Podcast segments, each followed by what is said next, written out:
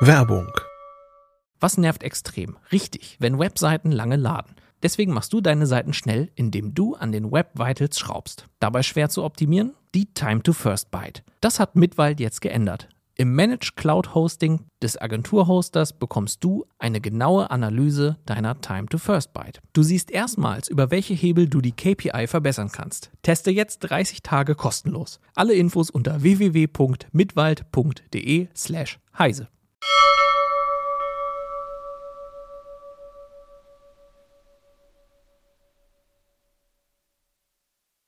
Heute in CT Uplink alles über Wi-Fi 6 in Klammern E und über Fritzboxen und über Internettarife.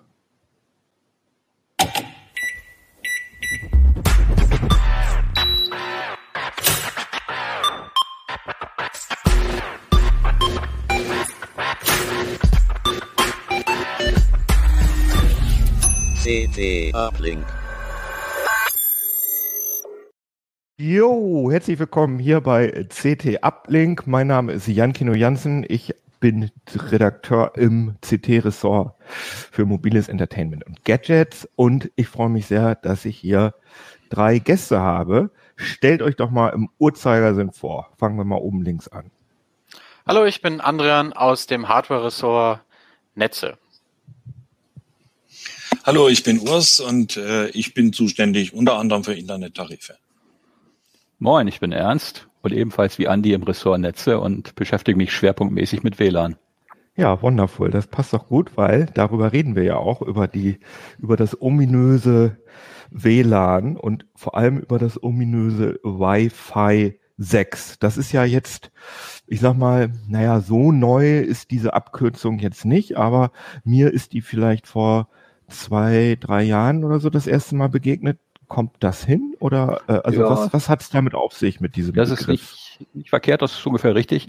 Ähm, es gibt eine Herstellervereinigung namens Wi-Fi Alliance. Wi-Fi ist ja in den englischsprachigen Ländern der gängige Begriff für WLAN, ähm, die sich um Standardisierung und vor allem Konformitätstests kümmert. Die wollen damit sicherstellen, dass ein WLAN-Gerät von Hersteller A problemlos mit einem WLAN-Gerät von Hersteller B zusammenarbeitet. Und die WFA, Wi-Fi Alliance, hat dann irgendwann mal entschieden, dass man statt dieser kryptischen Normenbegriffe, IEE 802.11 irgendwas, einfach kürzer die Generationen nennt. Also Wi-Fi 3, 4, 5 und jetzt 6. 7 guckt ja auch schon über den Horizont. Ach, es gibt, also ich, ich äh, sehe immer nur Wi-Fi 5 und Wi-Fi 6. Also Wi-Fi, also es fängt sozusagen bei drei an, diese Wi-Fi-Nomenklatur. Ja, man könnte natürlich auch noch weiter zurückgehen. Die allererste WLAN-Generation ist ja auch schon über 20 Jahre alt. Äh, Das war damals der IE-Standard 802.11 mit sagenhaften einem Mbit pro Sekunde Oh, auf der okay. Funkschnittstelle. Äh, Damit kommen wir heute Okay. nicht mehr weit, das ist klar. Weißt Aber du noch, wann das, also, äh, Oh, ist ja, klar. Problem. Ja, weißt Das ist das 97, 98 gewesen, als der Standard rausgekommen ist. Ganz genau weiß ich es nicht, müsste ich auch Ach, nachschlagen, aber über 20 Jahre auf jeden Fall. Und wann war denn das dann eigentlich, dass äh, das WLAN sich dann so auf breiter Front durchgesetzt hat? Ich erinnere mich da so vage, dass das, naja, Hype ist jetzt vielleicht übertrieben, aber auf einmal hatten das alle. Auf einmal Ja, war das- WLAN so das große Ding. Das war so über den Daumen Anfang der Nullerjahre, wenn ich mich richtig erinnere, Ende der 90er, Anfang der Nuller, äh, weil schnelle Internetzugänge fingen an, sich auszubreiten, DSL mit äh, 1, 2, 4 Mbit pro Sekunde. Und äh, dann war es natürlich schön, wenn man mit einem Notebook im Wohnzimmer arbeiten konnte oder sich unterhalten, während der Router im Arbeitszimmer stand. Ah, Okay. Und jetzt, und dann hat man, hat es ja relativ lange gedauert, bis man dieses, du hast ja schon gesagt, diese sehr kryptischen Bezeichnungen 802.11 AC, AX, äh, das ist schon, ist ja eine clevere Idee, das zu, umzuschreiben. Aber da kann man, darf man auch WLAN 6 sagen oder muss man Wi-Fi 6 sagen? Ach, das kannst du halten wie ein Dachdecker, solange man sich irgendwann ein, darauf einigt, was gemeint ist. Äh, Jetzt Okay. aktuell sind überwiegend Wi-Fi 5 Geräte, 11AC. Das wird langsam durch Wi-Fi 6, 11AX abgelöst. Und äh, Wi-Fi 7 heißt dann offiziell eben 11BE, aber der Standard ist noch immer mit stehen. ABE, E, okay. Aber dieses ominöse Wi-Fi 6, darüber wollen wir ja jetzt sprechen. Das ist ja, ähm, ja, je nachdem, wie man sieht, so neu ist es natürlich nicht mehr, aber es ist auf jeden Fall so, dass ich zum Beispiel äh, ich gerade mal nachgeguckt. Ich habe außer meinem Oculus, meiner Oculus Quest 2, meinem VR-Headset, habe ich hier im Haus kein einziges äh, WLAN 6 Gerät. Ähm, aber das ist schon so, dass jetzt so die, wenn ich mir dieses Jahr oder letztes Jahr ein Handy gekauft habe, dann ist es wahrscheinlich, hat das wahrscheinlich äh, Wi-Fi 6, oder? No, bei weitem nicht. Ähm, nee. Wi-Fi 5 ist eigentlich der Standard, was man mit ein bisschen besseren Gerät kriegt, aber du findest auch Altgeräte, die noch 11N oder Wi-Fi 4 machen. Äh, das sind dann die in der 100-Euro-Klasse und darunter. Ähm, und AX, also Wi-Fi 6, das findest du eigentlich nur bei den Top-End-Geräten im Moment. Aber die iPhones zum Beispiel haben das ja die, die aktuellen, die 12er Generation, ne? wenn ich da recht richtig informiert bin. Ja, ich glaube auch schon die Vorgänger, die 11er konnten das auch schon. Du musst natürlich äh, dabei auch äh, unterscheiden, ähm, dass, also wenn du sagst, es ist nicht ganz neu, ja klar, der Begriff ist nicht ganz neu, das ist jetzt natürlich schon äh, zwei, drei Jahre alt, ähm, aber von der Standardfindung, also bis sich alle darauf geeinigt haben, wie man denn jetzt mit, mit Wi-Fi 6 loslegt, was das denn alles können soll und bis dann die ersten Chips verfügbar sind, bis dann diese Chips auch in den Smartphones und anderen Geräten landen, da vergeht viel Zeit. Also ähm, gerade war ja auch äh, bis bis zuletzt, also bis der Standard ja dann wirklich festgeschrieben wird, auch noch so einiges geschehen kann, weil nochmal Änderungsanträge eingebracht werden. Ähm, und dementsprechend, äh, ja, es ist im, im, im, im Herstellersinne, in, im Gerätesinne ist es definitiv ein neuer Standard. Ähm, was die eigentliche Spezifikation angeht, natürlich nicht mehr so sehr. Aber was kann das denn nun Tolles, das äh, Wi-Fi 6? Ähm, man denkt natürlich immer, mit den neuen Generationen kommen große Geschwindigkeitssprünge, aber das ist jetzt nicht mehr so. Ähm, Wi-Fi 6 zu Wi-Fi 5 bringt auf der reinen Bruttogeschwindigkeit, das was auf dem Funkkanal passiert, bei vergleichbaren Bedingungen nur über den Daumen 40 Prozent mehr, ist nicht so riesig. Ähm, die tollen Verbesserungen sind aber andere, nämlich dass Wi-Fi 6 eine andere Modulationstechnik, also Übertragungstechnik am Funkkanal einsetzt, wodurch Wi-Fi 6 mehrere Geräte gleichzeitig besser bedienen kann. Das um, ist ja ähm, Standard, ne? Also das hat man ja, man hat, also fast niemand hat ja nur, nur ein Gerät, das äh, er oder sie äh, damit bespielt. Genau. Das gab es ansatzweise bei Wi-Fi 5 auch schon. Das lief damals unter dem Namen MU-MIMO, also Multi-User MIMO, ähm, wo die Geräte mit vielen Antennen halt, also die Router, die Basen mit vielen Antennen, Geräte mit wenigen Antennen parallel bedienen konnten. Ne? Also zwei Antennen für den einen, zwei Antennen für den anderen. Ähm, das hat so leidlich funktioniert man konnte sich nicht darauf verlassen, dass es immer geht und natürlich müssen alle beteiligten Geräte das auch unterstützen. Ähm, der Punkt ist, WLAN arbeitet so, dass du eine Sendegelegenheit hast. So ein Gerät muss warten, bis der Kanal frei ist, dann darf es erst den Mund aufmachen, genau wie wir, wir hier sprechen. Und das bedingt natürlich Pausen. Und diese Zusammenfassung, mehrere Geräte gleichzeitig mit Daten versorgen von der Basis aus, geht natürlich nur in so einer Sendegelegenheit. Und da muss man auch genug Geräte haben, die das verstehen. Mhm. Deswegen hat sich das langsam durchgesetzt. Also ähm, das MU Multi-User genau. MIMO. Ja? Mhm. Das ist aber Teil von Wi-Fi 5. Das heißt, ja, da das war damals eine Erweiterung bei Wi-Fi 5, eine Option, aber ah, bei okay. Wi-Fi 6 ist es jetzt zu einer Pflichtveranstaltung geworden. Okay. Basen mit mindestens vier Antennen müssen es machen und unterstützen und die Geräte sollten es unterstützen. Ist natürlich sinnvoll. Hast du denn da bei oder habt ihr bei den Tests äh, habt ihr da denn wirklich konkrete Verbesserungen festgestellt? Also was das, äh, was das angeht? Ja, also die WhoMIMO konnte damals bei der Wi-Fi 5 Generation durchaus mal so 80 bis 120 Prozent mehr Summendurchsatz schaffen. Mhm. Ne? Also wenn gleichzeitig alle bedient werden, hast du dadurch was gewonnen. Ähm, Wi-Fi 6 stellt das nun aber auf eine andere Basis nochmal durch diese neue Modulationstechnik, die ich eben erwähnt habe. Da ist nämlich so, dass die Geräte auch in unterschiedlicher Entfernung zur Basis sein dürfen. Denn das alte MuMemo hat am besten funktioniert, wenn alle relativ nah dabei waren, sodass alle mit der gleichen Geschwindigkeit angesprochen wurden. Aber jetzt kann so eine Wi-Fi 6 Basis die Daten sozusagen besser verteilen im Funkkanal. Okay. Ist es denn so, dass, ähm, sagen wir mal, ich habe jetzt irgendwie, ich habe insgesamt fünf WLAN-Geräte, zwei Handys und ein Tablet und ein PC und äh, sagen wir mal, zwei davon können das nicht, dieses äh, Multi-User-MIMO und zwei können das. Wäre das dann besser, wenn ich die zwei, die das nicht können, äh, ersetzen würde durch neuere? Stören die sozusagen das ganze Spielchen oder ist das kein Problem? Das ist normalerweise kein Problem. Ich sagte ja vorhin mit den Sendegelegenheiten bei einem Sendedurchgang, da werden dann halt die Mumimo-fähigen Geräte zusammengefasst, bedient und alle anderen später. Also ah ja, okay. klar ist es optimal, wenn alle alles können, aber das kannst du in der Praxis nicht einrichten. Du wirst ja auch nicht dein gerade frisch gekauftes Handy wegwerfen, nur weil du jetzt einen neuen Router hast. Oh. Nein, natürlich nicht. Aber das ist, äh, die ganze Sache ist, also meine Erfahrung mit WLAN ist sagen wir mal, relativ binär. Also entweder geht das oder es geht nicht. Also das ist so, dass äh, also ihr messt ja da die die äh, den Datendurchsatz, aber letztendlich ist es ja oft in den meisten Fällen bei so einem Handy ziemlich egal, ob da jetzt äh, sagen wir mal 200 Mbit über ein Ether geballert werden oder sagen wir 20. Das ist ja also Hauptsache, dass das läuft durch. Da gibt es aber, das funktioniert auch besser mit Wi-Fi 6, wenn ich dich da richtig verstanden habe, wenn die Geräte da, also wenn die Lücken besser ausgenutzt werden, oder? Ja, auf jeden Fall. Ähm, der Punkt ist ja auch, wenn dein Handy gerade eine sehr gute Verbindung hat, kriegt es einen bestimmten Datenklotz und der ist dann sehr schnell rüber, der Funkkanal ist wieder frei und die Basis kann andere Geräte dann rannehmen.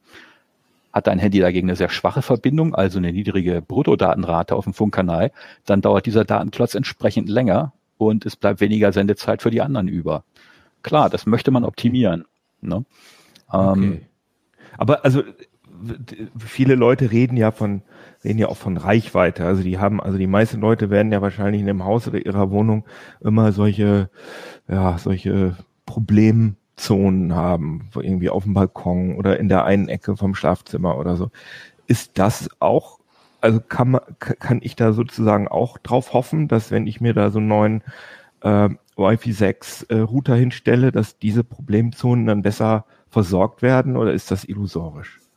Ähm, das wird sich wenig ändern, weil ja für Wi-Fi 6 wie für alle älteren äh, Standards die gleichen regulatorischen Rahmenbedingungen gelten. Deine Basis hat nur eine bestimmte erlaubte Sendeleistung und die reicht nun mal nur für eine bestimmte Qualität, wenn es durch zwei Wände geht. Also mhm. da hilft es nach wie vor nur, das WLAN dahin zu bringen, wo du es brauchst, entweder mit Repeatern oder Access Points, die man über Kabel anschließt. Okay. Was, äh, Andrian, frage ich dich mal, ähm, was waren denn so die, die, sagen wir mal, was so in der Praxis bei, äh, was man, was so maximal bei Wi-Fi, mit dem Wi-Fi 5 Standard so über äh, ja, über die Luft ging. Wie viel, wie viel Megabit, mit wie viel Megabit konnte man da so in der Praxis rechnen? Und wie viel sind das bei äh, Wi-Fi 6? Ähm, das weiß ich jetzt gar nicht so aus dem Kopf. Ich glaube, da haben wir eine sehr starke Variation gemessen. Gerade auch über die Jahre hat äh, Ernst ja sehr viele WLAN-Router getestet. Vielleicht hast du da ungefähr eine Spanne im Kopf, Ernst, ähm, wo das, wo das ungefähr hingeht. Na klar. Ja. Ähm, also bei Wi-Fi 5 ist es so, wenn du eine gute Wi-Fi 5 Basis hast und ein Wi-Fi 5 Client, ähm, ein typisches Notebook mit zwei Antennen, dann kannst du damit rechnen, dass du bei einer sehr guten Funkverbindung Größenordnung 500, 600 Mbit pro Sekunde schon durchbekommst. Das ist natürlich der Optimalfall. Gehst du dann ein bisschen weiter weg, so bei uns ist eine Teststrecke im Keller über knapp 20 Meter durch Steinwände mit durch, ähm, dann hast du da hinten vielleicht nochmal so 30, 40, 50 Mbit pro Sekunde gehabt, was auch schon nicht schlecht ist. Und daran liegt, dass es bei uns im Keller halt keine konkurrierenden WLANs gibt. Mhm, ähm, okay. Wenn du dann auf Wi-Fi 6 hochgehst, habe ich festgestellt, gibt das teilweise doch mal einen kleinen Schub noch, aber es wird nicht so gravierend besser, dass du sagst, ich kann jetzt meine Gigabit-Leitung ausreizen. Also mhm. diese, äh, das, was, was an, an Wi-Fi 6 primär reizvoll ist, ist, sind wirklich die alterne, also die, die, die anderen Verbesserungen. Nicht unbedingt der Geschwindigkeitsschub. Der sieht natürlich auf dem Karton des Routers immer total toll aus, weil, mein Gott, jetzt haben wir hier 2,4 Gigabit oder so und ähm, alles wird gut. Nein, nicht unbedingt. Es sind eher die Neuerungen, äh, die Ernst schon erwähnt hat, bezüglich des Kanalzugriffs, die mir in äh, sehr dichten Umgebungen äh, stark helfen können. Also dort, wo ich eben nicht viel freie Funkzeit habe, wo mir der Nachbar ähm, oder die, die Nachbarn ständig äh, auf den Kanal also den Kanal mitbenutzen und da ständig Sendungen stattfinden, da kann mir Wi-Fi 6 sehr helfen. Einerseits, weil ich, ähm, also weil die Wi-Fi 6 Basis sich dazu entscheiden kann, dass wenn ähm, bestimmte Clients ein, ein, ein, ein, entsprechend, eine entsprechende Signalstärke oberhalb des äh, Hintergrundrauschens durch meinen Nachbarn erreichen, dass sie das einfach ignoriert, weil normalerweise mit den älteren WLAN-Standards wartet das Gerät ja, bis der Kanal frei ist. Das heißt, wir müssen uns das wie so eine Zeitspanne vorstellen. Alle möglichen Leute sind am Senden, alle möglichen Router und meine Basis wartet ständig, bis da ein bisschen Platz ist und fängt dann an zu senden. Ähm, mhm. Und mit Wi-Fi 6 äh, kann ich das theoretisch ignorieren, wenn diese anderen Signale unter einen bestimmten Pegel fallen. Ähm, und dann habe ich natürlich äh, trotzdem das Signal, ich muss nicht warten, ich kriege im Endeffekt mehr Bruttodatenrate. Und das, was auch noch geht, ist, ist, dass ähm, jetzt mit Wi-Fi 6 der Access Point, der Router, den Kanal das erste Mal aufteilen kann. Das heißt, er kann an einer Antenne mehrere Clients bedienen. Da werden dann die, die, die Bandbreite, die der Kanal hat, wird dann gestückelt in, in, in unterschiedliche äh, Subbandbreiten und ähm, dann kann der Access Point in diesen Subbandbreiten gleichzeitig senden und Geräte können gleichzeitig empfangen. Und selbst wenn die WLAN-Umgebung voll ist und selbst wenn ich die Nebensignale eben nicht ignorieren kann, weil sie zu stark sind, bleibt mir für, für den Block, den ich kriege, viel mehr Sende, äh, äh viel mehr Möglichkeiten, unterschiedliche Clients zu bedienen. Also und aber das ist dann auch egal, ob 2,4 oder 5 Gigahertz. Das, also so, ne, das, das die Prinzipien, die ihr gerade erklärte, die gelten in beiden. Genau. Bereichen. Ich möchte okay. noch mal kurz einhaken, was Andi zuerst sagte, dieses Thema mit äh, Senden, obwohl gerade andere senden. Das kann man sich immer schön so vorstellen wie auf einer großen Party, wo sich Gesprächsgrüppchen bilden. In der einen Ecke fünf Leute, in der anderen Ecke nochmal sieben. Die reden untereinander, aber weil die so weit auseinander sind, können die gleichzeitig reden. Sie benutzen ja denselben Kanal, Funkkanal, die Sprache eben. Ne? Ähm, das ah, ja, funktioniert. Okay. Und das bildet man jetzt bei Wi-Fi 6 auch ab mit einer Technik namens BSS Coloring. Das ist das, was Andi meinte mit Nebensignale ignorieren. Ne? Einfach drüber sprechen, weil man die anderen eh nur so schwach hört und die einen natürlich auch nur sehr schwach. BSS Coloring. Wunderbar. Toll, ne? Was ihr mir alles für Wörter beibringt. Aber wir sind jetzt, wir haben ja jetzt gerade gesagt, äh, äh, Wi-Fi 6 ein bisschen mehr Durchsatz und wenn äh, wenn es gut geht, was hatten wir gesagt? Ja, so vielleicht 800. Ich habe in der aktuellen CT immer sowas von 800 bis maximal 800 bis 900 Mbit gesehen. Äh, was ist denn jetzt, wenn ich beispielsweise eine 50 Mbit Leitung habe? Das ist ja Urs, Urs unser Tarifmann. Ähm, 50 Mbit ist, glaube ich, relativ in Deutschland ist so eine Standardgeschwindigkeit, oder? Oder bin ich, bin ich da falsch informiert? Ja, das ist inzwischen schon eher niedrig. Also äh, die Standardgeschwindigkeit ist 100 oder 250 inzwischen schon. 50 ist schon ah, ja. die Sparausgabe. Aber ja, okay, also was, da musst ja? du aber berücksichtigen, äh, da reden wir aus einer sehr verwöhnten Position hier in der Stadt. Ne? Es gibt ja Leute draußen auf dem Land, die würden sich freuen, wenn sie mal stabile 50 bekommen würden. Ja, unser Videoproducer, der oh, ja. die Sendung aus dem Homeoffice fährt, da haben wir schon oft drüber geredet. Äh, genau, Joey. Ähm, aber die Frage ist, sagen wir mal, wenn 100, du sagst jetzt 100 Mbit ist Standardurs, ähm, wenn ich eine 100 Mbit Leitung habe, lohnt sich das dann für mich auf Wi-Fi 6 zu gehen oder ist das, ist das Quatsch? Also habe ich da dann gar nichts von. Naja, ähm, das hängt, wie gesagt, äh, von deiner Funkumgebung ab. Wenn du, ich habe es ja auch in dem, in dem Einleitungsartikel geschrieben, wenn du mit deiner Geschwindigkeit, die auf deinen Smartphones ankommt oder auf den, auf den Smartphones äh, deiner Familie oder auf den, auf den Tablets, wie auch immer, wenn du damit zufrieden bist, dann absolut nicht. Nein, wieso? Ähm, also diese, diese Erweiterungen, die da kommen, die lohnen sich wirklich für, für, für dichte Nachbarschaften oder wenn du ganz viele Clients bedienen kannst, aber das machst du ja mit 50 Megabit sowieso nicht. Ähm, die was einzige Ausnahme. Mit 50 Mbit, warum mache ich, also weil das zu wenig ist, um viele Clients zu bedienen oder was? Genau, also wenn du jetzt viele Internetnutzer hast. Die einzige Ausnahme, die man da noch sehen könnte, ist natürlich, wenn du innerhalb deines Heimnetzes eine schnelle Verbindung benötigst, zum Beispiel zu deinem Netzwerkspeicher und mhm. die du einfach nicht als Kabel ausführen kannst aufgrund baulicher Gegebenheiten oder weil es halt eben eine Mietwohnung ist. Ähm, dann kann sich das natürlich lohnen. Ne? Also da nochmal ein bisschen mehr Bandbreite dazu zu kriegen, um eben den Netzwerkspeicher besser auszunutzen. Guter Punkt, guter Punkt. Ähm, aber es ist ja nun mal eben so, dass, äh, also ich habe ja gerade gesagt, dass ich keine äh, Wi-Fi 6 Geräte zu Hause habe, außer dem Headset, das stimmt, aber ich habe einen Wi-Fi 6 Router mir von AVM schicken lassen, weil ich da nämlich gerade Tests mache mit dem, äh, mit dem mit dem Headset. Also Stichwort ist sozusagen, dass ich das Ding mit Bildern bespiele, mit äh, ohne ohne Kabel. Ist alles noch so ein bisschen frickelig.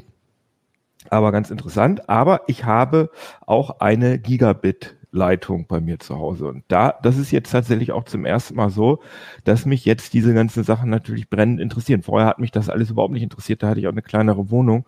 Das heißt, man hat irgendwie, äh, weiß ich nicht, 100, 100 Mbit hatte ich da. 100 Mbit und man hat sowieso alles neben dem Router gemacht. Das heißt, in einem Raum, da braucht man sowas nicht. Aber jetzt wird es halt interessant auch mit Repeatern und solchen Geschichten in der Wohnung und Mesh und so weiter.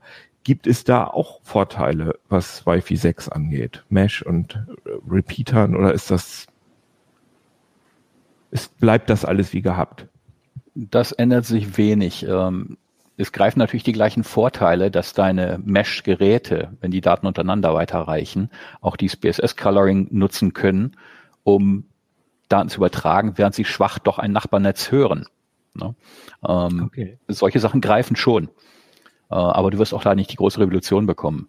Ähm, wenn du richtig Durchsatz in allen Räumen haben willst, bleibt fast nur wirklich die Hilti rauszuholen und überall mal so einen kleinen Access Point und Repeater hinzustellen, ne? den du dann als Basis äh, benutzt. Tatsächlich ein Kabel, also weil ich das so geil finde mit meinem Gigabit, habe ich und mich das so genervt habe, dass ich in meinem Arbeitszimmer über WLAN halt doch Stabilitätsprobleme vor allem hatte und halt nicht die, die, die schöne Geschwindigkeit. Ich habe mir jetzt einfach Kabel verlegt. Also das, äh, das macht mir gerade am meisten Spaß irgendwie, muss ich sagen. Darf man das bei euch sagen, dass man äh, Kabel irgendwie doch besser, also, also besser findet ich sage immer, ich sage sowieso immer, dass du stationäre Geräte idealerweise per Kabel anbindest. Ne? Dein Fernseher stellst du nicht so häufig um, dass du da auf WLAN angewiesen wärst. Also einmal sich die Mühe machen, ein Kabel hinlegen, dann hast du vor allem auch das WLAN für andere Geräte entlastet.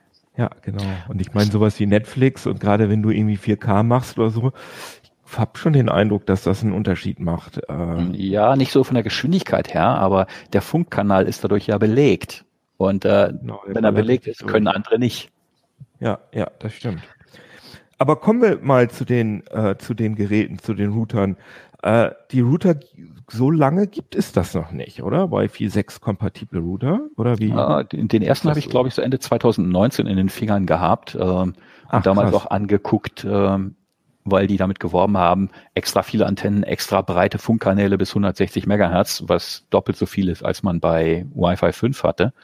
Ähm, mhm. Und sie haben falsch versprochen, dass man mit einer passenden Wi-Fi 6-Karte im Notebook auch tatsächlich mal ein echtes Gigabit über einen äh, Funkkanal rüberkriegt. Hat auch geklappt. Ich habe da so knapp 1100 gemessen, glaube ich. Mhm. Also 1100 Mbit pro Sekunde in dem Fall. Ähm, aber das war damals noch ein sehr teures Gerät und dieses Notebook musste man auch umbauen extra dafür. Neue WLAN-Karte reinbauen, weil die alte eben nur Wi-Fi 5 konnte. Mhm. Ähm, war viel Aufwand für doch etwas Ergebnis dann. Ne? Aber die, diese, äh, die aktuellen äh, Router, die ihr jetzt äh, in CT oder äh, vor, vor einigen Heften in CT getestet habt, ähm, ich glaube, war das Heft 4, kann das sein? Ausgabe 3 war es. Ausgabe 3, genau. Ähm, da habe ich, wie gesagt, immer so 800 maximal, 800 Mbit gelesen. Woran liegt das? Ähm, das liegt teilweise daran, dass die Geräte dann nicht auf diese 160 Megahertz Kanalbreite umschalten ah, konnten. Okay. Denn diese WLAN-Karte im Notebook hat zwei Antennen, mehr nicht. Und dann gehen mit 80 Megahertz maximal 1200 Mbit pro Sekunde brutto, was dann da ganz grob gerechnet über den Daumen auf die Hälfte und ein bisschen mehr runterfällt auf dem, auf der Anwendungsebene. Okay. Äh, wenn du dann natürlich nochmal einen doppelt so breiten Funkkanal nehmen kannst, verdoppelt sich das, hast du 2400 brutto und dann bleibt eben etwas über eins über, also über ein Gigabit pro Sekunde. Ähm, haben wir aber in diesem Fall nicht gesehen. Apropos Funkkanal zu Wi-Fi 6E kommen wir natürlich noch, aber ich würde gerne erstmal noch mal ein bisschen über die Router sprechen. Äh, das waren ja, die, die ihr da im, im Labor hattet, waren Moment äh, sieben Stück, äh, zähle ich da jetzt gerade. Ähm, waren da auch, waren da Totalausfälle dabei? Also irgendwas, wo ihr sagt, oh Gott, das geht gar nicht? Ähm, ja, es gibt also von der reinen Übertragung her, ne, Internet kriegst du immer durch, aber wenn man so auf Spezialitäten guckt, IPv6 möchte man heute benutzen, das können nicht immer alle so wie man es haben möchte. Ähm, und das Thema ist auch äh, Live-TV, was manche Provider anbieten, per Multicast. Auch das ist immer wieder eine Geschichte, die wir untersuchen und dann uns wundern, dass die Geräte das nicht können. Aber es sind teilweise Spezialitäten. Grundsätzlich funktioniert das alles schon relativ brauchbar. Aber wer eben diese Sonderlocken braucht, der muss ein bisschen genauer hingucken. Aber ähm, verallgemeinern kann man das, also ich hatte, äh, ich habe ja gerade gesagt, ich habe einen Gigabit-Anschluss, äh, kann man ja sagen, bei Vodafone und die haben mir da so einen so einen Router dazu gestellt, äh, da, den, den man standardmäßig kriegt. Wie heißt das Ding? Urs weiß das vielleicht, Giga, äh, Giga-Router oder so. Wisst ihr, was ich meine? Der hat unten. Ja, ja, irgendwas Station, ne? Ja, genau. Ja, ja. Was ich jetzt gerade mal. Und das Ding hat also das kann ich relativ sicher sagen, das hat nicht mal die Basics richtig hinbekommen. Also da war, gab es immer Probleme mit, mit, mit Ausfällen. Und als ich dann die Fritzbox angestöpselt habe, geht ja glücklicherweise mit äh, jetzt auch mit in Kabelnetzen, dass man äh, ja, dass man ein anderes Kabelmodell nimmt. Und das war ein himmelweiter Unterschied, muss ich sagen. Also kann man ja auch nicht, man kann es nicht verallgemeinern, habe ich das Gefühl, dass also die Router, die ihr testet, die schaffen das alle, aber ich glaube, das, was da manchmal noch auf dem Markt so äh, unterwegs ist, puh. Oder? Ja, vor allem, wenn du zu Hause einen eigenen Server betreibst und den über IPv6 im Internet freigeben willst, einen Cloud-Server oder sowas, ähm, dann muss der Router natürlich auch mitspielen. A, IPv6 vernünftig umsetzen und du musst auch Dienstfreigaben einrichten können und das ist für manche noch ein Fremdwort. Genau. In dem Fall gehst du eher dazu über, die IPv6 Firewall komplett abzuschalten, aber dann muss sich natürlich auch jeder Rechner im Netz selber schützen. Will man ja auch nicht unbedingt. Vodafone Station heißt das Ding übrigens. Kann ich, würde ich jetzt mal einfach, als, auch wenn ich keine Ahnung von Router habe, würde ich jetzt nicht empfehlen. Aber sonst bin ich sehr zufrieden, muss ich sagen, erstaunlicherweise mit dem Netz. Äh, ja, ähm, so weit, so gut. Aber in Deutschland ist es ja so, oder auch bei uns in der Redaktion, dass wir oft, wir sind ja alle, ja, wie so, hm, Fans will ich jetzt nicht sagen, aber also in Deutschland habe ich, hat man ja manchmal das Gefühl, dass Router gleichbedeutend sind mit Fritz-Boxen. Habt ihr da eine Erklärung dafür, warum das so ist, dass Fritz-Boxen so allgegenwärtig sind? Das kann man, das hat mehrere Gründe. Also einer ist natürlich, dass viele Provider früher mit dem Anschluss und heute auch noch eine Fritzbox anbieten. Da greift natürlich der Kunde zu. Er möchte sich ja nicht unbedingt selber einen Router kaufen müssen. Ähm, okay. Andererseits ist es so, AVM macht in manchen Dingen mehr richtig als andere Hersteller. Äh, eben diese Sonderlocken, die ich vorhin erwähnte. Das funktioniert bei Fritzboxen schon ziemlich gut, auch wenn du zum Beispiel zwei Router hintereinander schaltest, ne? in der WG zum Beispiel. Die teilen sich einen Anschluss, haben einen Router und jeder baut sich dann noch sein eigenes kleines Netz in seinem Zimmer auf. Äh, wenn man so eine Kaskade macht, auch das funktioniert mit Fritzboxen meistens geschmeidiger als mit anderen Fabrikaten. Es sei denn, man guckt natürlich in den Profibereich ne, und gibt dann halt mal 500 Euro oder mehr für einen Router aus. Ich hatte äh, ein, äh, bei mir einen Dienst benutzt, der nur, äh, ja, der quasi nur in den USA funktioniert das hatte auch was mit VR-Headset zu tun, lange, lange Story, egal. Da konnte ich aber auf jeden Fall nicht auf dem VR-Headset äh, irgendwie ein VPN einrichten. Das musste ich auf, auf, ja, auf Netzebene, auf Router-Ebene machen. Und das ging mit meinem alten Asus-Router, war das kein Problem, aber die Fritzbox unterstützt das nicht. Die Fritzbox unterstützt keine äh, ich kann also kein VPN einrichten und das sozusagen auf alle angeschlossenen Geräte anwenden ist das, ist das, ist das so extrem ungewöhnlich, dass ich das machen will? Oder hat AVM sich das bewusst überlegt? Wisst ihr das zufällig? Also AVM ist ja immer ein bisschen vorsichtiger, was äh, Neuerungen angeht. Ähm, also da wird schon sehr genau geschaut, ist das überhaupt sinnvoll? Wie kann man das dem Kunden vernünftig verkaufen? Funktioniert das vor allen Dingen auch stabil. Ähm, klar, es gibt die Laborversion. Äh, nichtsdestotrotz haben wir im Moment tatsächlich nur IPsec VPN da drin. Ähm, ich, ich meine, es gibt eine Option, um, um den gesamten Internetverkehr darüber abzuleiten. Ähm, oder es gab sie mal. Ähm, nichtsdestotrotz, also das, was du da wahrscheinlich gemacht hast, war wahrscheinlich OpenVPN oder sowas ja, in der Art. Genau. Ähm, sowas hat AVM zum Beispiel nicht drin, sondern das ist eine, eine eigene IPsec-Implementation, die auch nicht mit allen Gegenstellen vernünftig funktioniert, aber dafür halt einfach 100 Prozent mit den Fritz-Applikationen. Mhm. Ähm, Ja, ich habe da schon mal vor allem darauf angesprochen und dann ungefähr diese Antwort erhalten. Ähm, mhm. ja. Ich meine, es ist wahrscheinlich auch nicht so eine, so, so eine Standard, äh, so ein Standardanwendungsbereich. Ist es denn so, dass bei dem, also ich will jetzt ungern hier durch den ganzen Test durchgehen, ähm, welche Router haben denn da eurer Meinung nach so den besten Eindruck gemacht? Was, was, welche haben euch da gefallen? Waren das die Fritzboxen? Oder war es? Also es, es, hängt davon ab. Wir hatten ja auch zum Vergleich ein, richtig fettes Teil von der Telekom drin, den Speedboard Pro Plus. Ähm, da haben wir wirklich alles das? reingepackt. Was ist da der also da haben wir alles reingepackt, was man überhaupt mal brauchen könnte. Die Telekom bietet zum Beispiel auch ähm, dieses Hybridverfahren an, wo man eine Mobilfunkverbindung, LTE, und eine DSL-Verbindung quasi bündelt, um darüber zu surfen. Das dient einerseits natürlich der Geschwindigkeitssteigerung, andererseits der Zuverlässigkeit, weil wenn mal die eine Leitung wegbricht, hast du noch die andere, prinzipiell. Ähm, dann haben die da exorbitantes Wi-Fi 6 WLAN eingebaut mit acht Antennen Oha. für das eine Band und vier fürs andere. Ähm, du kommst dann natürlich auf sehr hohe Bruttodatenraten und äh, auch tatsächlich hat das Ding beim gleichzeitigen Betrieb zweier Notebooks äh, am meisten Fisch vom Teller gezogen. Äh, also teilweise deutlich mehr als der Rest. Ähm, aber haben die das Ding selber entwickelt, die Telekom? Das ist doch sicherlich auch. Ja, die Telekom ähm, vertreibt zwar eigene Hardware, aber lässt es meistens von externen Dienstleistern entwickeln und fertigen. Die schreiben dann das Pflichtenheft dafür. Ne? Ah ja, okay. Die legen schon fest, was rein muss.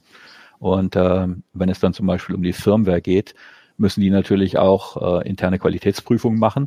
Und äh, sollte es noch Bugmeldungen von den Kunden oder Kundinnen geben, dann äh, wird das auch mal wieder weitergegeben an die Entwickler und dann gibt's wieder ein Upgrade. Ne?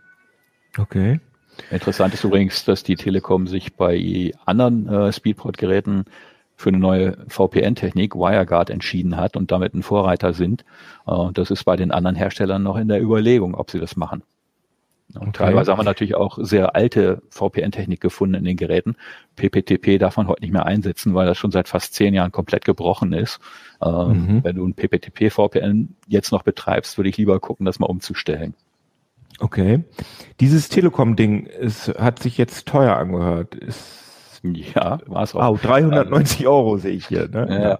Du kannst es aber auch mieten für 10 Euro im Monat. Ah, okay. Ist natürlich charmant, wenn du es mietest, weil ähm, dann kümmert sich die Telekom auch darum, dass das Ding funktioniert. Und mhm. äh, andererseits ist das auch ein Nachteil für die, die die Finger selber in ihrem eigenen Netz behalten wollen, weil dann die Telekom sozusagen die Verwaltung deines Routers übernimmt. Mhm, okay, ja, das finde ich auch Dieses Mietgerät darfst du nicht aus deren äh, Support bzw. Management-Netz lösen. Es gab ja auch das D-Link DIR X1860 und das Huawei Wi-Fi AX3, die beide jeweils nur 100 Euro kosten. Wie, wie, haben, wie haben die euch so gefallen, die beiden?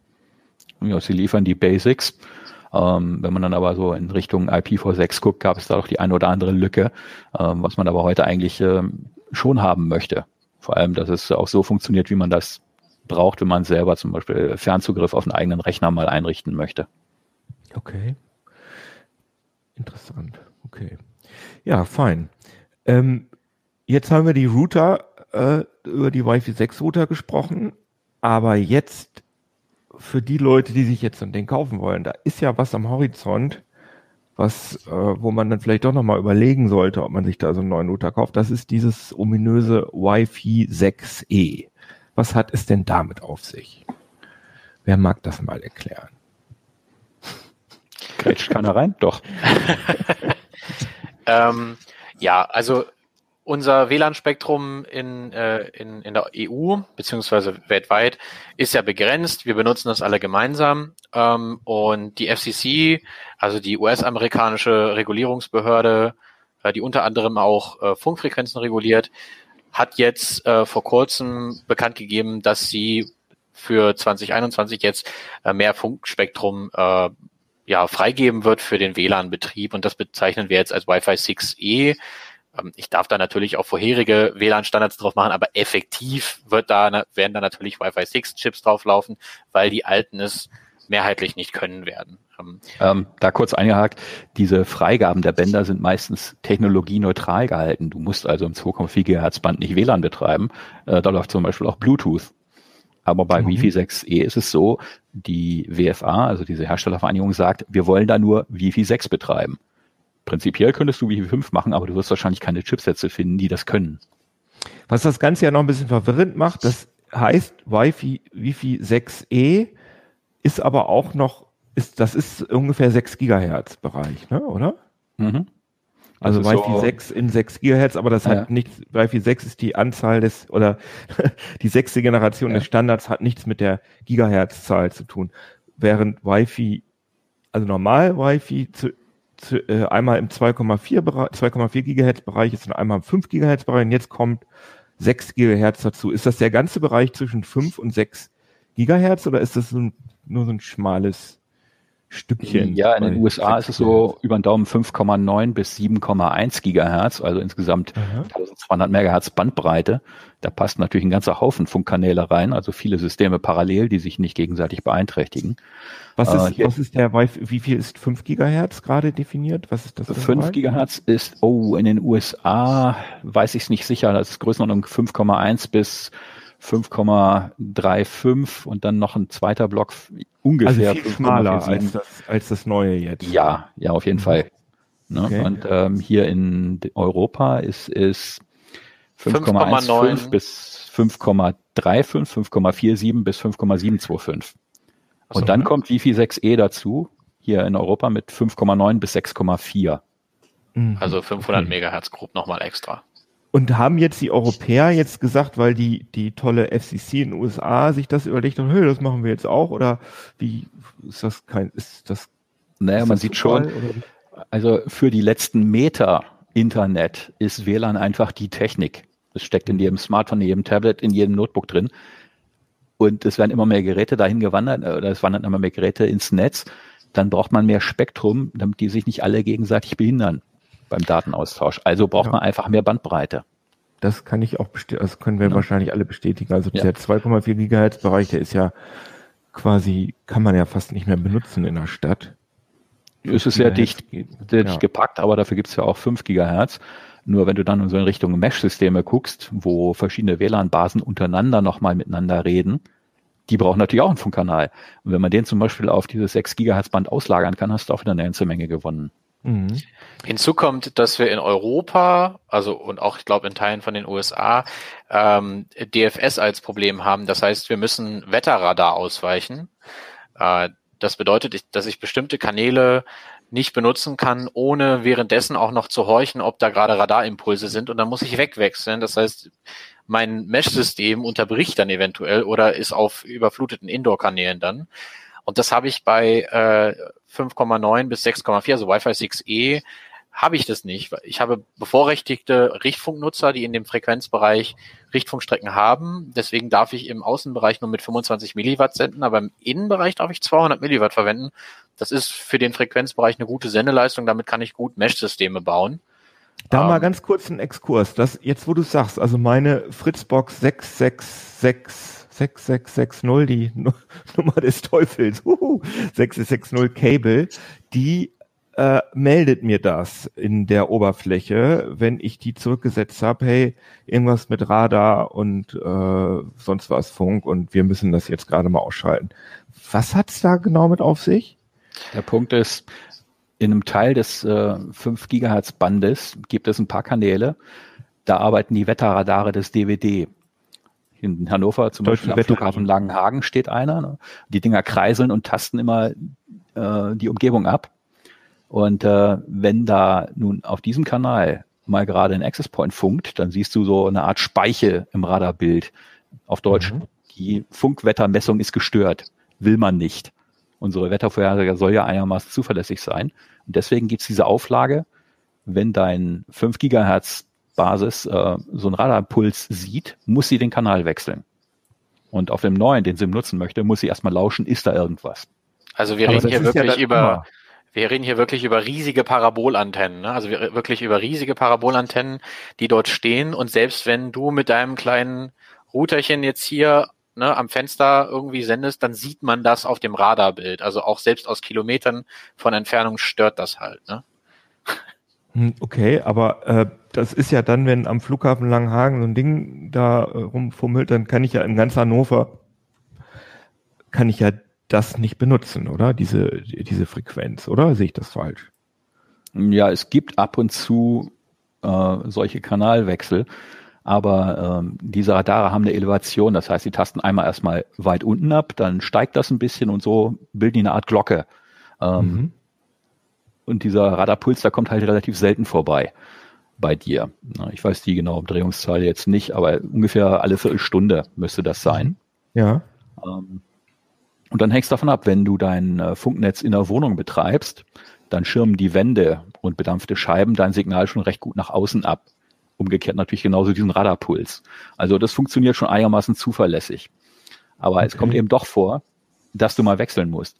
Und äh, im 5 GHz Bereich gibt es teilweise auch militärische Radare, die nicht dauerhaft in Betrieb sind, äh, aber auch die mhm. wollen geschützt werden. Okay. Okay, das habe ich verstanden. Okay, aber jetzt haben wir ja äh, Wi-Fi 6E, das heißt, wir haben jetzt diesen zusätzlichen Bereich und da ist für mich natürlich die große Frage, wenn ich mir jetzt so einen tollen Wi-Fi 6 Router kaufe, wird der dann dieses neue Band einfach per Software unterstützen können oder wird das nicht der Fall sein? Ich meine, ihr seid ja auch keine das, Hellseher, aber geht das überhaupt technisch? Na, da kann man schon ein bisschen hell sehen. Ähm, die bisherige Hardware, die du hast, ist alles nur so bis 5,9 Gigahertz ausgelegt und darüber ist ein ganz anderer Frequenzbereich. Ähm, bisherige Planung bei den Herstellern ist, dass sie grundsätzlich ein drittes Funkmodul allein für diesen Wi-Fi 6E-Bereich einbauen. Dann hast du also im Grunde drei Funkmodule, die die Geräte auf drei Bändern bedienen können. Okay. Ähm, die alten kannst du nicht mit Firmware updaten, weil die Hardware so ausgelegt ist, dass sie eben nur bis zu der alten Grenze geht. Also das ähm, ist äh, relativ undenkbar. Also das ist also per Firmware-Update geht das nicht, denn äh, es gibt ja auf den Platinen auch so Filter, die dafür sorgen, dass okay. dein kleiner Sender nicht äh, Störungen in anderen Frequenzbereichen macht. Und diese Filter muss man natürlich auch erweitern nach oben hin. Mhm. Und nicht nur die Filter. Auch im Notebook die Antenne muss ja auch dann bis 6,4 oder 7,1 Gigahertz funktionieren. Ähm, das heißt, also nur mit neuer dann Hardware. ja sagen, eigentlich sollte man dann ja vielleicht noch ein bisschen abwarten, oder? Bis das also wenn du also jetzt eine, wenn du jetzt eine gut funktionierende Wi-Fi 5 Installation hast, dann nimm dir ein bisschen Zeit. Was, wann rechnet ihr denn damit, dass die, die Wi-Fi 6E Dinger kommen, die Router und auch, ach so, und die Endgeräte müssen das ja auch unterstützen. So ist es. Ähm, ich denke, in diesem Jahr werden wir noch die ersten Wi-Fi 6E Geräte sehen. Nach dem, was ich bisher weiß, wird das Band voraussichtlich zum Juni hin freigegeben und dann darf man sie auch betreiben.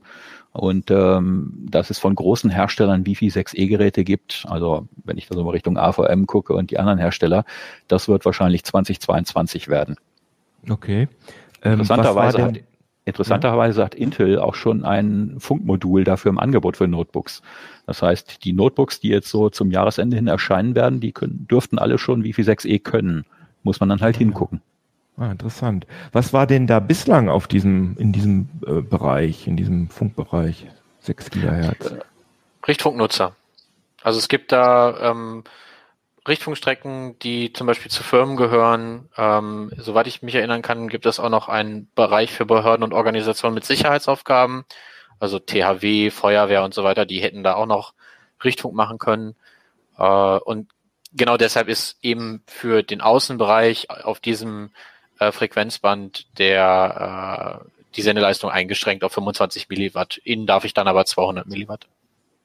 Also die, die, da ändert sich für die gar nichts, außer dass sie nur ein bisschen runterdrehen sozusagen. Genau. Ah ja.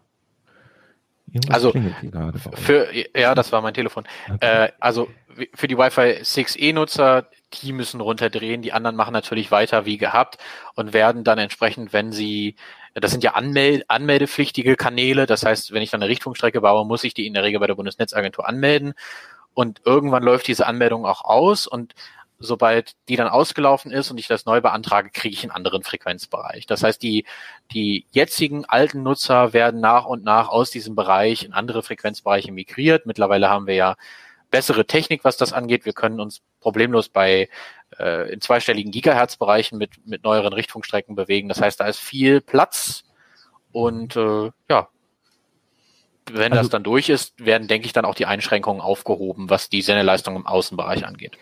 Aber ich denke jetzt mal so als Laie, der hier in, in einem Bereich wohnt, wo ich, wenn ich mein, mein WLAN anmache, irgendwie bestimmt 30 Netze sehe oder so auf beiden Frequenzen.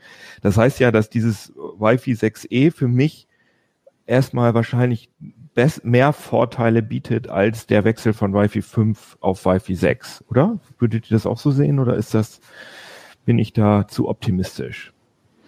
Also es wird natürlich eine geraume Zeit dauern, bis es nennenswert viele Geräte gibt, die Wi-Fi 6E können. Ja, Aber stimmt. wenn dann halt ein großer Schwung in das Band gewandert ist, jetzt lasst es natürlich auch die anderen alten Bänder. Also es gewinnen alle auf lange Sicht. Ja, cool. Ja, fein. Und nun ist aber auch die Frage, jetzt haben wir halt über die ganzen dicken äh, äh Bandbreiten geredet, aber man braucht ja auch noch ein Internet dafür. Urs, ist das, du hast jetzt gerade die ganze, musst die ganze Zeit geduldig hier sitzen, aber schön, dass du da warst, trotzdem, dass du da bist. Deswegen, ähm, wie, wie, wie, ich stelle mir das immer so vor, ich bin immer unsicher, ob eigentlich dieses, ähm, ja, Kabel, Internet und DSL, hat das eigentlich noch eine Zukunft in Zeiten von 5G oder ist das gar nicht möglich, dass wir sozusagen unseren kompletten Internetbedarf ins 5G-Netz packen.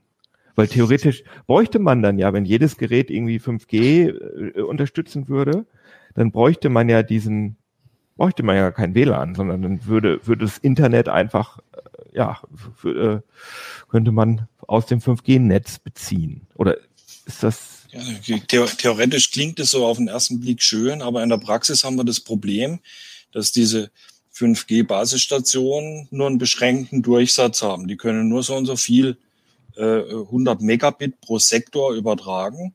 Und ich habe ganz viele Nutzer in der Stadt. Wenn ich da so einen Wohnblock habe, da sind 100 Parteien drin, habe ich eine Mobilfunkzelle für und dann müssen die sich diese Datenrate, die die Zelle zur Verfügung steht, teilen und spätestens dann knallt's. Ja, okay. Aber das wäre ja theoretisch, das könnte man ja ähm, könnte man ja größer anlegen, wenn, wenn man, wenn alles darauf aufgebaut ist. Und ich habe ja das Gefühl, dass es schon Provider gibt, die zumindest schon in die Richtung gehen, mir so eine Flatrate für zu Hause auf 5G-Basis zu verkaufen. Aber meinst du, wird das irgendwie relevant werden oder ist das, wird das eine Nischenanwendung bleiben erstmal?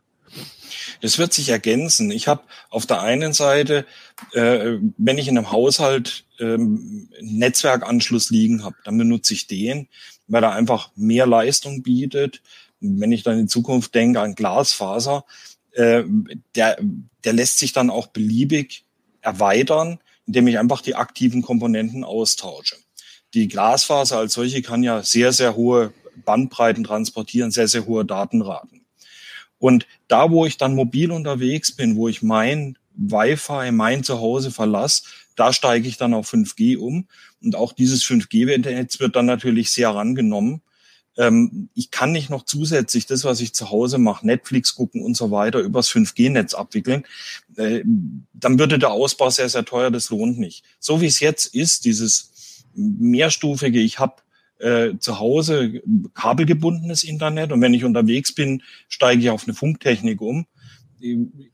Das wird in Zukunft sich vielleicht ein bisschen verschieben, aber das eine wird das andere nicht überflüssig machen. Okay, das äh, klingt, das klingt verständlich. Wie ist denn ungefähr gerade so die äh, Verteilung in Deutschland, was äh, DSL, Kabel oder was, was, was sind da so die Trends? Also kann man, ist das sozusagen so für, also Glasfaser spielt ja noch keine große Rolle, aber so die Verteilung von äh, DSL und Kabel, wie ist das so? Wie, wie sind naja, da so Glasfaser, die, die Glasfaserversorgung ist jetzt bei ungefähr vier Prozent der Haushalte. Das ist so die aktuelle, äh, die aktuelle Zahl. Das ist also nicht mehr nix. Ähm, bei DSL bei schnellem DSL, also äh, 100 Megabit aufwärts oder 50 Megabit aufwärts, sind, glaube ich, 80 Prozent der Haushalte erschlossen. Und beim TV-Kabel sind es 40 oder 50 Prozent der Haushalte, die darüber schnelles Internet bekommen können. Ah, okay. Die, das ist, das ist also nur die technische Reichweite. Mhm, ja. Das, was äh, technisch geht, und das sieht man schon an den 80 und 40 Prozent, dass es viele Haushalte gibt, wo sowohl schnelles DSL als auch schnelles Kabel geht. Aber es gibt leider auch viele Haushalte, wo weder noch geht. Okay, ja, das ergibt Sinn. Wie funktioniert denn, ganz blöde Frage, äh, wie funktioniert Glasfaser denn eigentlich ganz konkret technisch? Also bei einer also DSL kommt aus einer TRE-Buchse quasi raus, wo ich dann den äh, das DSL-Modem dranhänge. Äh, Kabel kommt aus der Kabel, also aus einer Antennenbuchse raus, die ich in meinen äh, Kabelmodem reintue. Was, was wie, wie, wie sieht so eine Glasfaser eigentlich aus, äh, quasi konkret? Weißt du das? Oder weiß das jemand von euch? Ja, also bei der Glasfaserverkabelung äh, so wie die Telekom das heutzutage macht, an dem Beispiel verwendet man GPON. Äh, das heißt Gigabit Passive Optical Network und das Passive spielt da eine ganz große Rolle und zwar ist es ähnlich wie im Kabelnetz, ähm, dass ich Verteilerstellen habe. Das heißt, ein Glasfasersignal kommt an und ich habe einen, einen, einen optischen, einen optischen äh, Koppler, äh, der dieses Signal aufsplittet. Und ähm, das Glasfaserkabel ist dann ein ganz, ganz typisches, also ein Mantel drumherum, 9 Mikrometer Faser. Und ähm, das wird mir dann einerseits bis in den Keller gelegt, wo dann wiederum so ein Splitter ist und dann in die Haushalte verteilt, wie eben eine Telefonleitung auch. Je nachdem. Also es kommt dann, also ich kann ja aber jetzt meine TRE-Buchse nicht umrüsten. Nein. Also wir reden da über eine völlig neue Anschlusstechnik dann. Ähm, das ist dann auch wieder, also von der Telekom äh, oder eben von einem anderen Anbieter eine, eine Abschlussbuchse, wo das etwas dickere Kabel äh, reinkommt und dann eben ein Standardstecker SC äh, dran ist, wo dann eben das Glasfasermodem dran angeschlossen wird oder ein simpler Medienkonverter wie bei mhm. Deutsche Glasfaser oder oder der Telekom eben, der einfach angesteckt wird und dahinter kommt dann noch ein Router. Ne? Okay. Ähm, und die Technik unterscheidet sich äh, insofern dann nur noch, dass die letzten Meter eben Glasfaser sind. Bei VDSL sind ja jetzt die letzten äh, 300 bis, äh, ich weiß, ich glaube, die Grenze müsste irgendwo bei 600, 700 Metern, wo es dann irgendwann schlecht wird, liegen. Die sind ja halt noch Kupfer. Dahinter ist ja aber auch immer Glasfaser. Also überall. Sagen, also bei meinem Gigabit-Anschluss hier äh, äh, in, in, in Hannover, den ich hier habe, da wird wahrscheinlich doch auch relativ nahe äh, irgend so, so, so, eine, so eine Glasfaserstation liegen ist, oder? Ja, da ist dann, das ist dann der CMTS, der dann von äh, Kupferkabel auf Glasfaser umsetzt. Sind das auch diese Kästen, die man, die, die man draußen auf der Straße sieht, die immer so ein bisschen brummen oder ist das bei Kabel irgendwie unter ihr? Ehrlich gesagt weiß ich nicht, wo die genau sitzen. Ähm, aber es hängen ungefähr an so einem, an so einem, an so einer Kabelkopfstation hängen ungefähr 1500 Haushalte dran. Ah ja, okay. Also, also es auch, gibt pro Stadtteil schon mehrere von diesen Kopfstationen üblicherweise. Ja, ja, klar, okay. Hat denn deiner, vielleicht so jetzt so Richtung letzte Frage, Urs, hat denn, du hast gerade gesagt, vier Prozent äh, haben oder vier Prozent, also nee, die technische Verfügbarkeit hast du gesagt, Könnten ne? bekommen, wenn sie es, wenn sie es bestellen würden vier Prozent der Haushalte, ne? nicht der ja. Menschen, sondern der Haushalte. Ähm, das ist ja schon, ja, ist ja schon, ja, viel ist jetzt übertrieben, aber ist ja schon auf jeden Fall so ernst zu nehmen. Ist das so, dass in Zukunft, sagen wir mal, in so einem Zehn-Jahres-Horizont, dass dann die anderen beiden Techniken verschwinden werden oder werden die sozusagen den, den Anschluss behalten. Also ich meine, ich vermute mal, dass vor ein paar Jahren hätte wahrscheinlich auch keiner gedacht, dass man mit dem Kabelanschluss da mal ein Gigabit rausholt. Da hat man auch gedacht, da braucht man definitiv Glasfaser für. Ist das denn, wird das so bleiben, dass ähm, das DSL-Kupferkabel und, und äh, das Kabel Fernsehkabel, dass das weiter relevant bleiben wird? Oder ist das, ist, ist das klar, dass das altertümliche Technik ist, die, die also ich, ich glaube, dass es dass man schlicht aufs Glasfaserkabel umsteigen wird, weil es zukunftssicher ist. Die Kupfertechnik, die wir heute haben, TV-Kabel oder äh, DSL per Telefonkabel, ist schon ziemlich ausgereizt. Ähm, man klimmt da immer wieder mal, äh, legt immer wieder mal noch eine Schippe drauf, dann gibt's wieder eine neue Technik. Aber die Glasfaser eröffnet ein ganz neues Spielfeld. Und äh, das sind Datenraten möglich, heute schon, die mit den anderen Techniken schlicht nicht zu erreichen sind. Es ist im Moment nur eine Kostenfrage, welche Datenraten ich dort zur Verfügung stelle. Ähm, technisch ist über so ein Glasfaserkabel noch viel mehr drin. Ich könnte Und da mal. Das Kupferkabel ist eben ausgekitzelt. Ich könnte da mal eine Einschätzung geben. Ähm, bei Glasfasern für Weitverkehrsstrecken überträgt man heute auf einer Wellenlänge, also einer Farbe, äh, bis zu 400 Gigabit pro Sekunde. Wie viel? Du kannst 400 Gigabit pro Sekunde okay. auf einer Farbe. Du kannst aber in einer Faser durchaus mehrere Farben parallel übertragen. Äh, Standard ist, glaube ich, im Moment 88. Das heißt doch dann 88 mal 0,4 Terabit pro Sekunde. Bist du bei Größenordnung 36 Terabit, die eine Faser macht. Du kannst natürlich in ein Schutzrohr durchaus auch zwölf Fasern reinschießen, wenn du es brauchst. Also da ist eine enorme Bandbreitenreserve. Ähm, aber auch das TV-Kabel ist noch lange nicht am Ende. Wir haben ja jetzt so Größenordnung ein Gigabit pro Sekunde im Downstream. Im Upstream, andere Richtung ist es ja leider viel weniger. Ähm, das könnte sich mit dem nächsten Kabelstandard, also TV-Kabel, Internet per TV-Kabelstandard ändern. DOCSIS 4.0 definiert meines Wissens bis zu 10 Gigabit im Downstream, also in dein Haus rein. Und äh, Upstream ein oder zwei, da bin ich im Moment nicht sicher.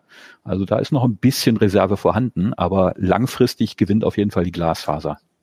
Okay. Ich sehe das so ähnlich wie Ernst. Also ich, ich glaube aber tatsächlich, dass äh, wir die nächsten Jahrzehnte noch einen Parallelbetrieb sehen werden. Also die Vodafone hat ja gerade das Netz von Unity Media gekauft. Also wir haben jetzt ja nur noch Vodafone als ähm, landesweiten Kabelanbieter. Ich denke, die werden das noch ein bisschen beibehalten, gerade weil wir an vielen Stellen noch einfach noch nicht so unbedingt die Nachfrage sehen werden nach diesen extrem hohen Geschwindigkeiten. Das werden einige Leute sein, die sowas toll finden, so wie wir, die sich dann die, die größeren Tarife buchen. Aber ich glaube, dass an vielen Stellen äh, wir bei 100 oder 100 oder 250 Megabit schon irgendwo eine Grenze bei vielen Leuten sehen werden, die noch ein bisschen Zeit brauchen wird, bis sie sich dann, äh, bis sie dann geknackt wird. Bei der, bei dem, bei dem Kupfertelefonkabel glaube ich aber, dass es innerhalb der nächsten Jahrzehnte dann verschwinden wird. Im Moment lässt die Telekom die Technik noch da.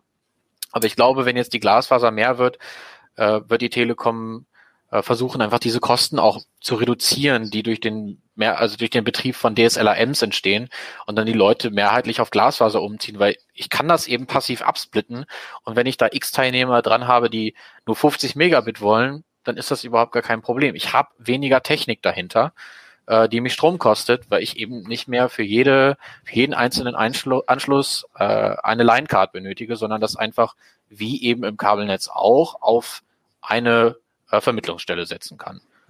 Und da hat Andi übrigens einen ganz wichtigen Punkt berührt, äh, das Thema Energieeffizienz. Auch da liegt die Glasfaser deutlich vorn, denn es ist verdammt aufwendig, richtig hohe Geschwindigkeiten über lange Strecken Kupfer zu übertragen, egal ob das die Doppelader vom Telefon ist oder das TV-Kabel.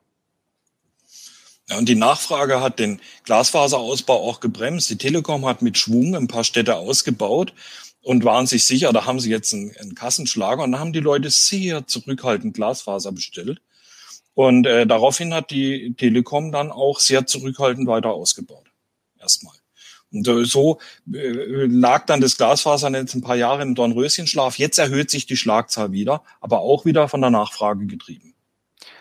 Man kann das natürlich, äh, vielleicht nochmal interessant zu, wählen, zu erwähnen, äh, auch äh, selber vorantreiben. Also die, äh, die Telekom hat meines Wissens nach äh, einen Service für Kostenvoranschläge, die kosten dann 100 Euro, wo man sich dann Glasfaser selber legen lassen kann. Also gerade wenn DSL nicht vernünftig funktioniert, sollte man das mal überlegen.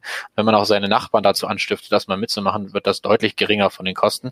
Sonst sind es mehrere tausend Euro, die man dahin blättern muss. Anstiften, das klingt doch sehr schön.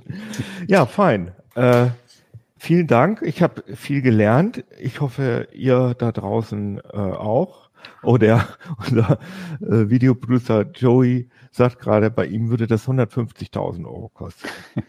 Ja, der Zenit ist übrigens äh, ein, ein Hotel oder ein, ein, ein, ein Gasthof in Oderbrück im Harz. Der hat über eine Million Euro als Kostenvoranschlag von der Telekom bekommen. Alter, ja, problematisch. Ja, erstmal vielen Dank an euch, dass ihr da wart und äh, wir wollen uns ja jetzt äh, mehr Mühe geben, so ein bisschen äh, die ähm, LeserInnen-Reaktionen hier weiterzugeben und äh, was ihr uns so schreibt. Und ich habe hier eine Kritik von äh, Farid, der, äh, der kritisiert, dass wir zum Beispiel nicht gesagt haben, dass man mit KeyPass äh, bei der letzten Sendung ging es ja um Passwortmanager, dass man mit KeyPass oder man Password, dass man da auch eigene Felder definieren kann. Das kann man, oder mit MacPass, und da kann man dann, das kann man als Lizenznummernspeicher verwenden, das ist ja ganz praktisch. Und er wünscht, er sagt, er würde sich wünschen, wenn die CT wieder zu ihren Wurzeln schaut und in einen oder mehreren Artikel praktisch beschreibt, wie ein eigener Matrix-Server installiert wird. Matrix ist so ein ähm, äh, so ein Messaging, Messenger, ein Messenger-Protokoll, was äh, auf, glaube, auf Java-Basis läuft. So genau muss ich auch zugeben, kenne ich mich damit nicht aus. Ähm, das Farid, das nehmen wir auf jeden Fall sehr ernst. Das haben uns viele Leute geschrieben, dass sie sich mehr über Matrix wünschen. Und äh, wir werden da auf jeden Fall was drüber machen. Und ich denke auch hier im Uplink wird da mal was zu gemacht werden, weil nämlich die Messenger-Folge extrem gut angekommen ist. Also die hat extrem viele Zugriffe und äh, da werden wir auf jeden Fall nochmal einen Nachklapp bringen. Und da wird dann auch Matrix drin vorkommen. Ja, danke nochmal an euch äh, dreien fürs Hiersein. Danke euch da draußen fürs Zuhören, Zuschauen und so weiter. Abonniert uns auf YouTube, Spotify, schreibt uns eine schöne Bewertung bei iTunes und wo, ich weiß gar nicht, es ist ja so kompliziert, wo man uns überhaupt sehen kann. Bei Rocket Beans kann man das auch sehen.